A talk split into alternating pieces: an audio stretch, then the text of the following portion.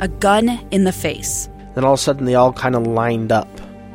They pointed their guns at me. And this is the point where I thought, I'm going to die today. Started two years of horror for an American in Venezuela. They said, You need to give us your phone and get ready because you're coming with us.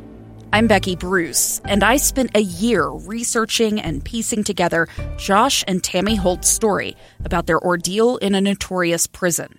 That's when everything started to turn bad.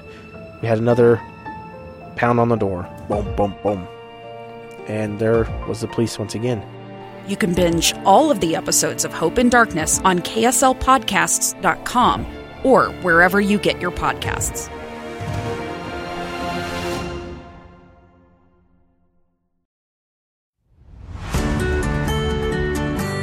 On today's episode, Liz and I talk with Dr. Jennifer Finlayson Fife about healthy sexuality and why many struggle in this area.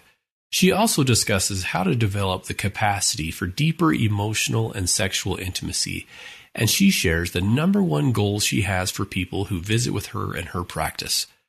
Dr. Jennifer Finlayson Fife is a relationship and sexuality coach with a PhD in counseling psychology. Her teaching and coaching focus on helping individuals and couples achieve greater satisfaction and passion in their emotional and sexual relationships. In addition to her private practice, Dr. Finlayson Fife has created five empowering online courses. Each course was designed to give LDS individuals and couples the tools needed to create healthier lives and stronger intimate relationships. Dr. Finlayson Fife also offers many workshops and retreats where she teaches these life changing principles in person. Dr. Finlayson Fife is a frequent guest on podcasts on the subjects of sexuality, relationships, mental health, and faith. She's also the creator and host of Room for Two, a popular sex and intimacy coaching podcast. We hope you enjoy the show.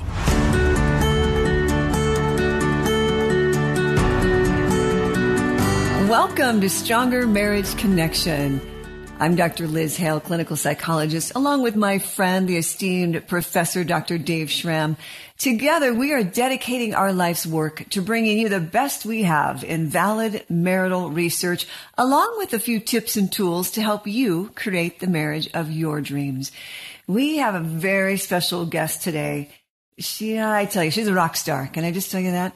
She is the go-to sex therapist. And while she's indeed an incredible therapist who deals primarily with relational and sexual issues, Dr. Jennifer Finlayson Fife says her therapy focuses mainly on the challenges of being human.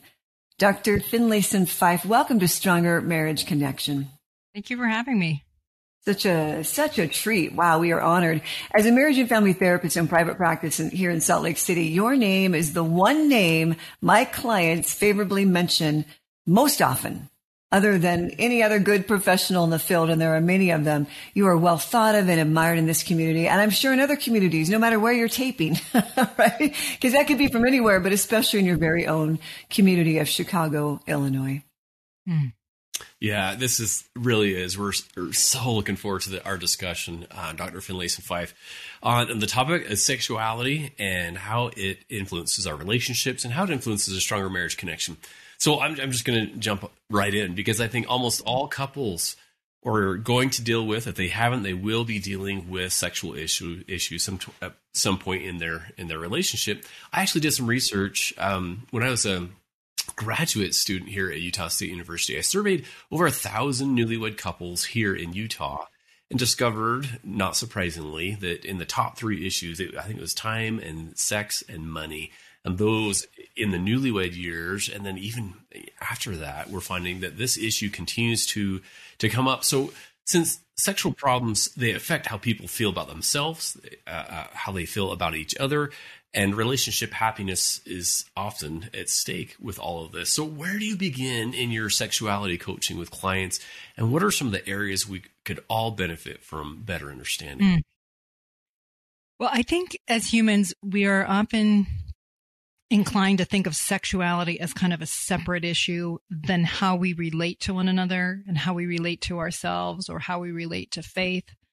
And I think they're very, very connected. So when I start working with a couple, I am interested in how they relate to each other, which is to say, how do they handle anxieties, disagreements, um, how much they reveal themselves to each other, because it shows me a lot about where this couple has strengths and where it has its liabilities. And what I mean by that is being intimate is much, much harder than we often realize. We often say, well, yes, I, I love intimacy. I want to be intimate with my spouse.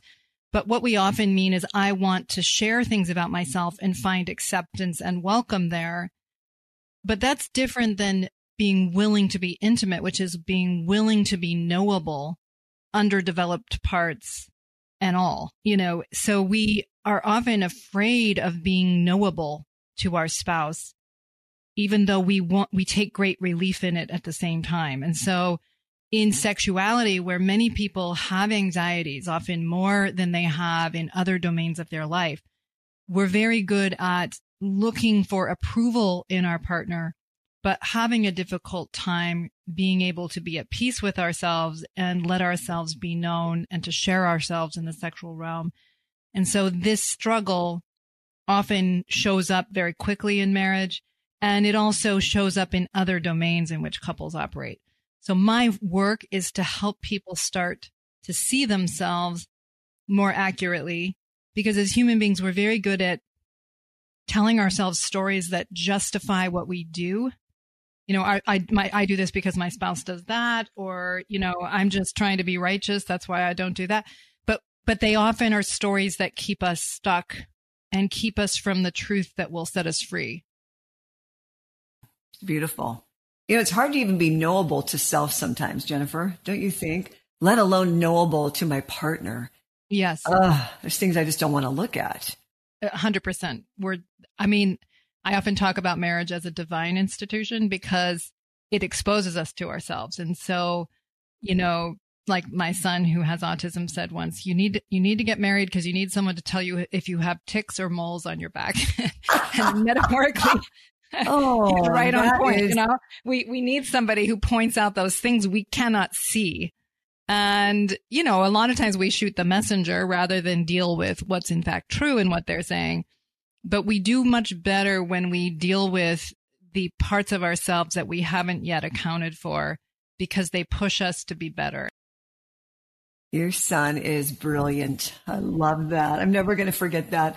The, the primary focus of your study and professional work is indeed on healthy sexuality, including your dissertation, which is the focus of LDS women and sexual agency.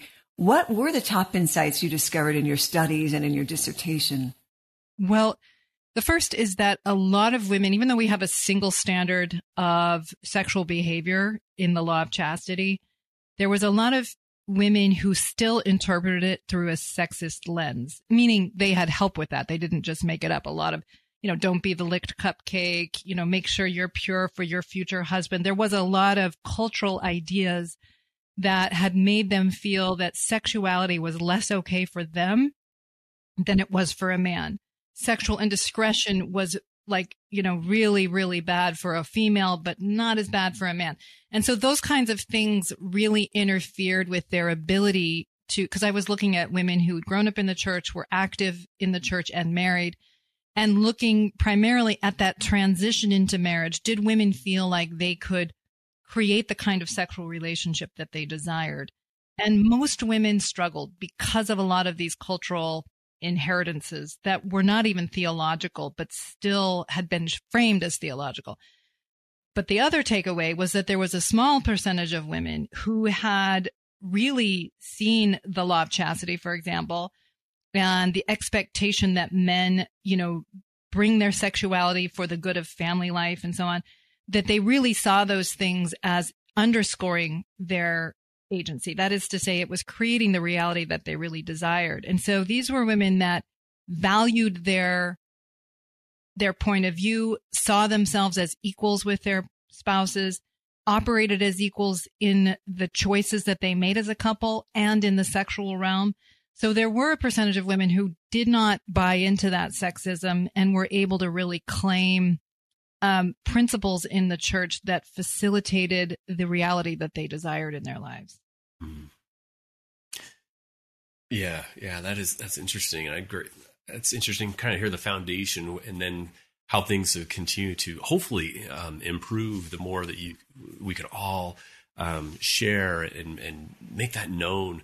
You teach Yeah. um, some online very popular online classes and, and hold live workshops and you're teaching individuals and couples how to develop their capacity for deeper emotional mm-hmm. and sexual intimacy what's the number one goal you have for your participants and for really each one of us when it comes to developing a healthy sexuality in marriage That's a good question. I mean, I think the number one goal is increasing people's ability to have joy in their lives.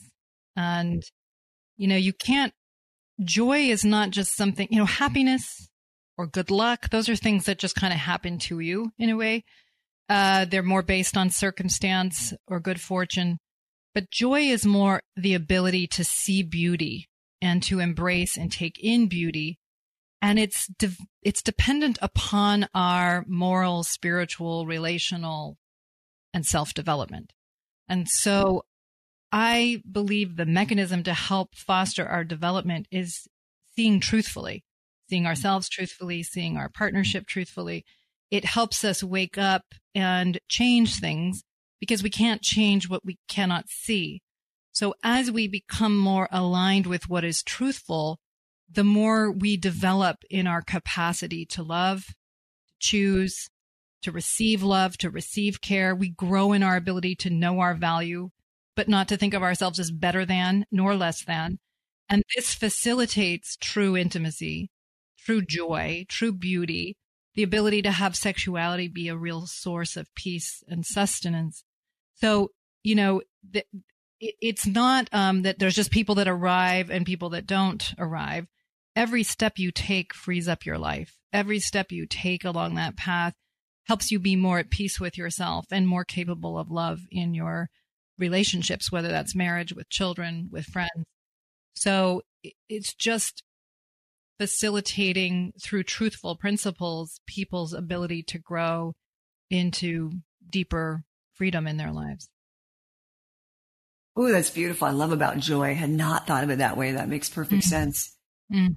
You know, to be known is really so difficult. A lot of couples I sit down with will say, well, everybody at work loves me. My family loves me. My, you know, my children love me. Everybody loves me but her, right? This person, that's where the rubber meets the road. N- all- Nothing really matters. No other relationship matters like the one right in front of me. I love that you say intimacy is never easy. It wasn't meant to be easy.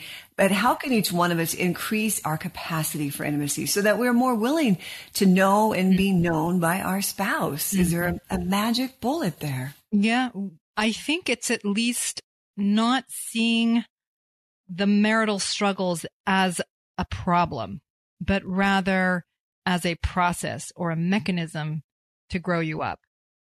So if we see it as, oh, I married the wrong person, or what is your problem that you're not happy with me like my coworker's happy with me? But instead to see what is there to be understood about myself, about this marriage, about my spouse, and use it as a way to step into the discomfort of what is true.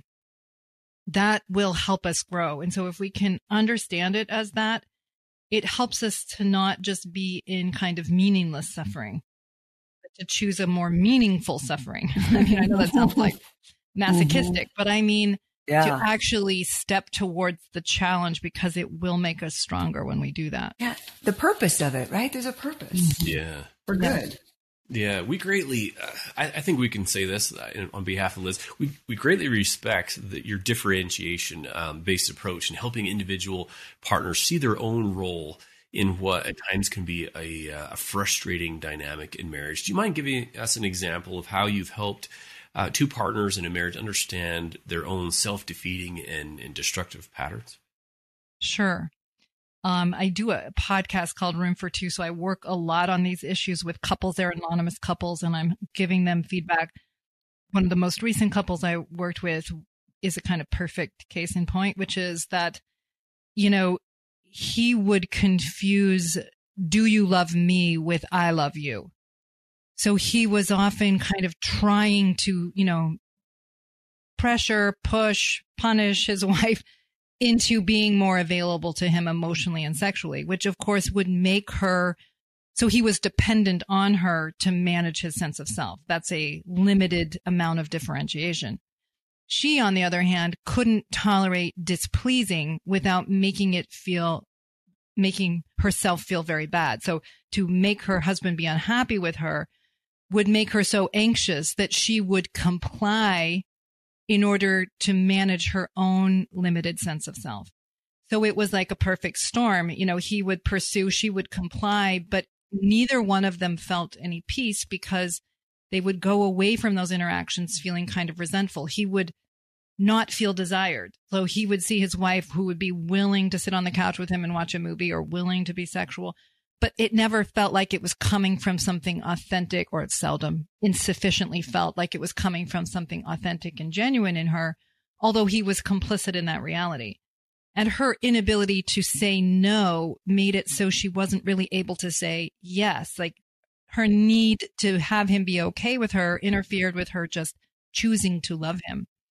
So I was helping them to wake up to their part in this recurring painful pattern and to reveal, help them see that this is not about love. This is about kind of finding a self in the other person but in a way that keeps them dependent and trapped.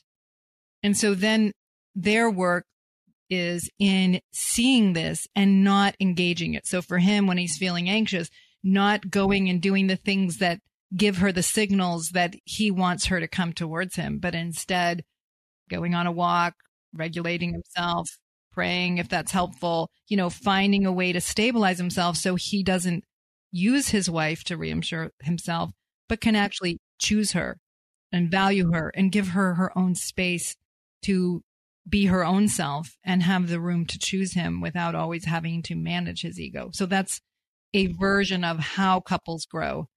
Let me think of another one. There's another one that comes to mind um, where she she you know she would be very controlling in the marriage because she was so afraid of being disappointed.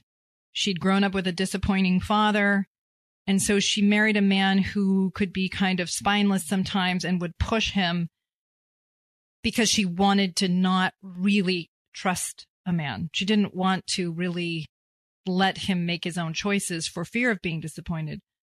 Of course, what that would do though is create a basically disappointment because he would comply, but then he would also resist and he would feel frustrated and controlled and then would sometimes escape into his own world. Sometimes that included porn, you know, so it was just like trying to get away from her.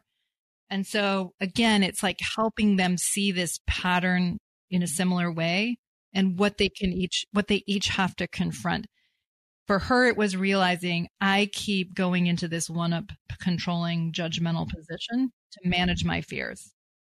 He's realizing I, you know, I actually act like a child in many ways and then want to resent that she doesn't treat me like a man. And for him to recognize he has to step more into what is truthful and be more honest and tolerate her displeasure at times, but allow that honesty to reveal themselves to one another and to themselves. right? We're, we we claim to love the truth, but yeah. most of us don't really like it. oh, well mm-hmm. said. Yeah. We'll be right back after this brief message. A gun in the face. Then all of a sudden, they all kind of lined up. They pointed their guns at me. And this is the point where I thought, I'm going to die today. Started two years of horror for an American in Venezuela. They said, You need to give us your phone and get ready because you're coming with us. I'm Becky Bruce, and I spent a year researching and piecing together Josh and Tammy Holt's story about their ordeal in a notorious prison. That's when everything started to turn bad. We had another pound on the door. Boom, boom, boom. And there was the police once again. You can binge all of the episodes of Hope in Darkness on KSLPodcasts.com or wherever you get your podcasts.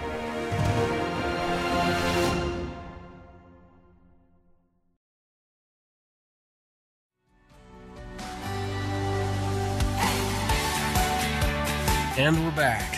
Well, let's dive right in. can I follow that up, um, Jennifer? With because now it's starting to kind of click. You know that there's these patterns that each couple is going to. I mean, the two that you just shared are different patterns. I think, and I don't know if it's about you or even Liz, but the question I get so often, at least from from males, will say, "I'm high desire." You know, my wife is is low desire. I know that's not always the case, but th- this is what I hear often you know, what can I do? You know, how can I can I help? And then from the woman's perspective, you know, what do I do in this? Do I just comply? But if, if, there's not like a one size fits all easy solution because of some of the patterns, the the struggles, the backgrounds, the mental health, and, and things that are going on. What do you suggest to couples that say, "I'm the high desire and they're the low desire"? Well, there's nothing strange about there being differences in couples around lots of things, sex being one of them. Just like native comfort with sensuality, for example, or native interest in sexuality. There may be just differences. And part of any good partnership is finding a way to build a bridge across those differences and to make room for two people to be happy in a marriage. Those are the happiest marriages. It's like, how do we take who we each are the best in who we each are and create something where we can both be happy enough, right? The the problem is is that because sexuality gets so readily linked to our sense of self that our immaturities quickly start to infect native differences and make them more punctuated. Right? So the woman who feels like she can't say no, for example, like she she actually was a woman who liked sex. Like she had a real interest in it premaritally but because it was so connected to managing his ego her desire just went way way down because she didn't want to have to manage his feelings all the time. So one of the things you want to look at is you know am i trying to earn a self through my sexual desire or my lack of it right because she was trying to hold a boundary by having no desire. He's trying to get the reassurance that he's loved through desire. But it's a false version of desire. That's more about neediness. So this might not be the quick answer, David, that you're maybe no, looking for, but it's good. helping people help, yeah, helping people to tease out where their sense of self is interfering with a dynamic because it, it might be much more different in its appearance than it actually is. Because as I work with couples and they start to get better able to regulate themselves, like for example, the couple where she was always building a wall. Well, when she sees her husband actually taking himself on and handling himself and, you know, giving her space, well, not only does she have more space and isn't being trying to manage him, but she actually feels more respect and like recognizes he loves her and he's really trying to handle himself. And that's very desirable. Yes. So it, it actually can shift a dynamic relatively quickly if people really do deal with who they are. Oh, that is beautiful. It does become so much more attractive. That's kind of the almost the paradox, isn't it, Jennifer? It is. Women, love women love men who take themselves on. women love men really who are men. Yes. Yeah. And and I'll say too, men love women who are women. Absolutely. Right. We love strength in people. We really do. I mean, we're drawn to it because it's trustworthy. Now, sometimes we're afraid of it because we want our spouse in our back pocket. We want them in some ways to be self doubting because it allows us to coddle our own self doubts. So I don't mean that we necessarily facilitate it in our partner, but when we see it, it does demand a kind of respect from us because it takes courage. Yeah, yes. That's great. Now we know why you are the rock star. Yeah. when it comes to sexuality. So really it is, is it about growing up, isn't it? I've always said that I felt like marriage was the, the ultimate self-improvement process. It is a chance for us to grow up. One of the largest developments, um, hurdles I think clients face, many of us face, is this perfectionism. And you say perfectionism is a self-contempt effort. Wow, that's big. How do you save women? How do you save me from myself? By helping me ditch this perfectionism and what is really going on behind my flawed thinking um, of this veil yeah. of perfectionism, please.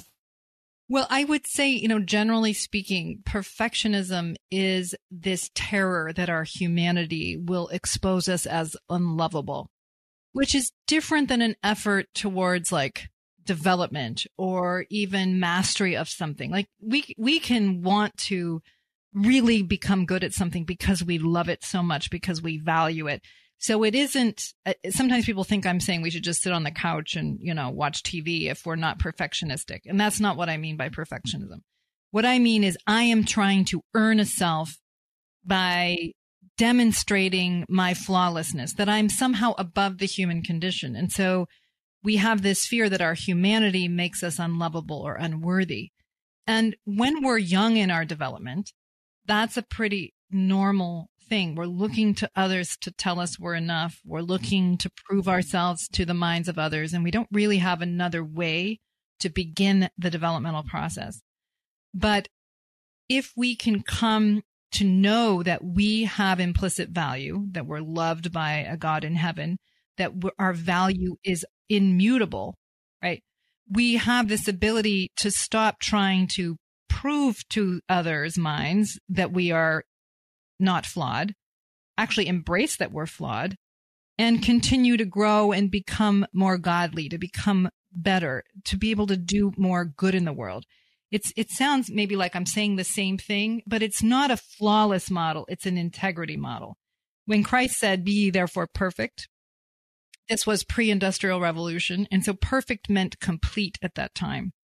It meant being whole, having integrity of the entity where in the post industrial revolution it became flawless because this was machine manufactured idea. So flawless is not the goal. And sometimes we talk about atonement and all those things from a flawless idea, which is not theological, in my opinion. Rather, a developmental and growth idea is really more on point. Well, my flaws are obvious. So maybe I am not as perfectionistic as I thought you know, I, I would love to also ask you, Jennifer, about this other this other syndrome, the the superwoman complex, and yeah. is that different or similar to perfectionism? It's very similar. I mean, it's very okay. similar. I, how it might be different is sometimes perfectionism is more like I have to just prove I'm not a horrifyingly bad human. Like, so that's more the one down trying to just feel acceptable. Superwoman is kind of like I'm above you know, I- am up here. All of this is flawless. My Instagram feed is only giving the most perfect, perfected images of, you know, be doing everything that the culture idealizes in the right way. So it's more that we're trying to put ourselves above perhaps, but it is the same idea. We're trying to earn a self in the eyes of others. Okay. I get it. I get it. I get that. Mm-hmm.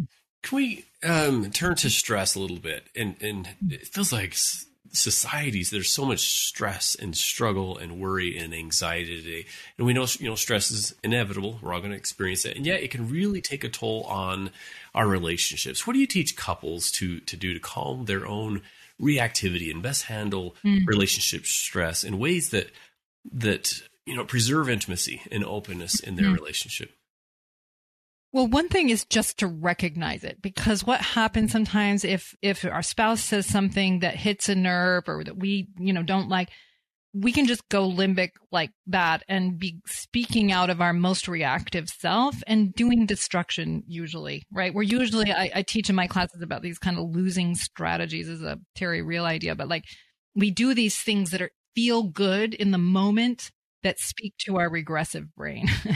and so just to recognize that we like those things, that we go to them easily, helps us to not indulge in that direction. And when we don't indulge, it pushes our brain to be able to sort out an answer at a higher level. Okay. But so the first is recognizing it.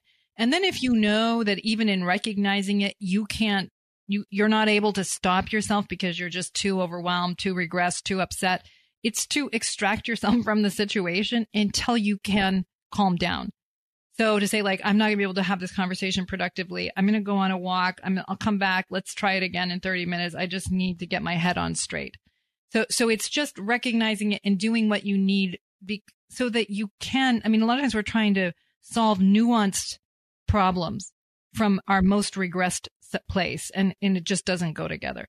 The other thing I would say is while you're on that walk, be asking the question, how am I a part of this problem? Right?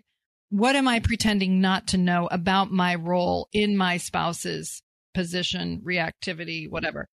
Because again, we we like the idea that it's all our partner's fault because it you know it kind of releases us from responsibility But on the other hand, to recognize you have a role and you're even a part of their reactivity frees you up to actually solve things better and to do things differently. So this is just the last thing I'll say is when we think it's all in someone else's hands, our reactivity goes up because we feel powerless. If we can get it back into what, what can I control here? What is my job in this? It calms us down. It sobers us up, but it also puts us back into like, okay, what is my role in addressing this in a constructive way? And so it does calm us down to feel like we're in the driver's seat of our own choices. Wow. What am I pretending not to know? Oh, it's brilliant. Yes. oh, I love it. You know, you mentioned how Dr. David Schnarch shares this idea that none of us chooses whether or not we're going to experience anxiety. We only get to choose whether that anxiety is going to be productive or unproductive, a bit like stress. And you asked this particular question. Do you want to take your anxiety up front or do you want to live in it? Please share more about this. It's this overarching theme in your yeah. work with clients, it seems. Yeah. Well, it just seems so much easier to not take it up front. And we kind of delude ourselves that if we don't address the difficult thing in our marriage or with our child or, or in our lives, that it will go away or we don't have to deal with it. But instead, it goes underground and it just wreaks havoc in a space where it's harder to kind of identify or deal with the problem with going towards difficult things straight up and why we aren't so good at it as human beings is because it disorganizes our minds to do it. You know, it's like if you think about exercising, everybody wants to be strong, but it's so hard to go to the gym. you know, we want to be fit, but like to go to the gym and actually lift those weights and actually go through an exercise class or not eat the thing you know you don't want to keep eating that means taking the discomfort straight up. And so because that means it pushes us into a growth process and that is uncomfortable, we resist it easily. But it doesn't mean it goes away. We just pay the price of being unhealthy, right? Or we pay the price of not dealing with a relational issue. So it's just reminding clients you don't actually get away from these struggles. You just decide whether or not you're going to get stronger and sort of build the capacity to deal with the difficulty or let the difficulty run your life. You're always going to be running from it, running scared. And so just the more you can hand people the choice, the more they're like, okay, well, it would be dumb to not deal with it. Yeah. you know, it helps them see more That's what they're so doing. well said. Mm-hmm. I get it. Thank you for that. Yeah. Um, Jennifer, we like to, to ask all of our guests and what they, they feel like the the key is to a stronger marriage connection. What's your response to that? Well, if I were to say the number one key, because there's a lot of pieces in it, is the willingness to to face more truth through the the, the looking glass of the marriage and to utilize it to say where is my spouse right about me Okay, what are they? They may be getting D, E, and F wrong, but maybe I need to go in and deal with A, B, and C. you know, and the more you do that, the stronger the marriage will get. And at a minimum, the more you will respect yourself because you know you're living honestly. You know you're living faithfully to that marital promise, even if your spouse doesn't. Um, so I, I would say that's the number one thing. And I've said it to my kids too. Like if you, if there's only one quality in the person you marry and in what you do is that you will marry someone who is willing to look at herself or himself, that they're willing to be honest about their flaws and all, and that you do the same because that's like the number one way of knowing that it's a marriage that will grow.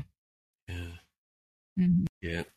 Yeah. So powerful. Here on the Stronger Marriage Connection, we've talked about searching inward and how that's really the first step. So that really resonates with us here. Um, now, where can people go? I know listeners um, are listening say, "Man, I want to know more information." Can you tell us where people can go for the online courses, the the books, the information, more about you? Sure. Um, the best place is my website, which is my last name, finlayson-fife.com. And you can find the five online courses that I teach. They're all asynchronous live workshops that we do. The podcast Room for Two, where you can listen to me working with couples on intimacy uh, sexual and emotional intimacy challenges. So um, it's all there, including just free podcasts like this, where people can just listen to me talk about different topics. So yeah. Yeah. That's great. And we'll put all those in the show notes for our listeners um, as well. So as we wrap up our, our time together, we like to um, share just our takeaway of the day. If there's if there's one message, and you may have discussed it already, mm. but if there's one mm. message that you hope our listeners will will take away from our discussion or that you really want to get across, what would that be?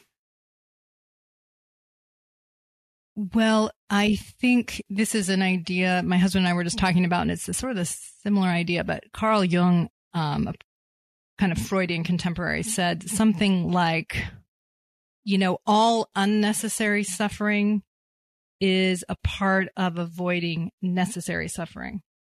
And so just remember that suffering is a part of life, but we can decide if we step into purposeful discomfort, purposeful suffering to become stronger, to become better people, to become more capable of love.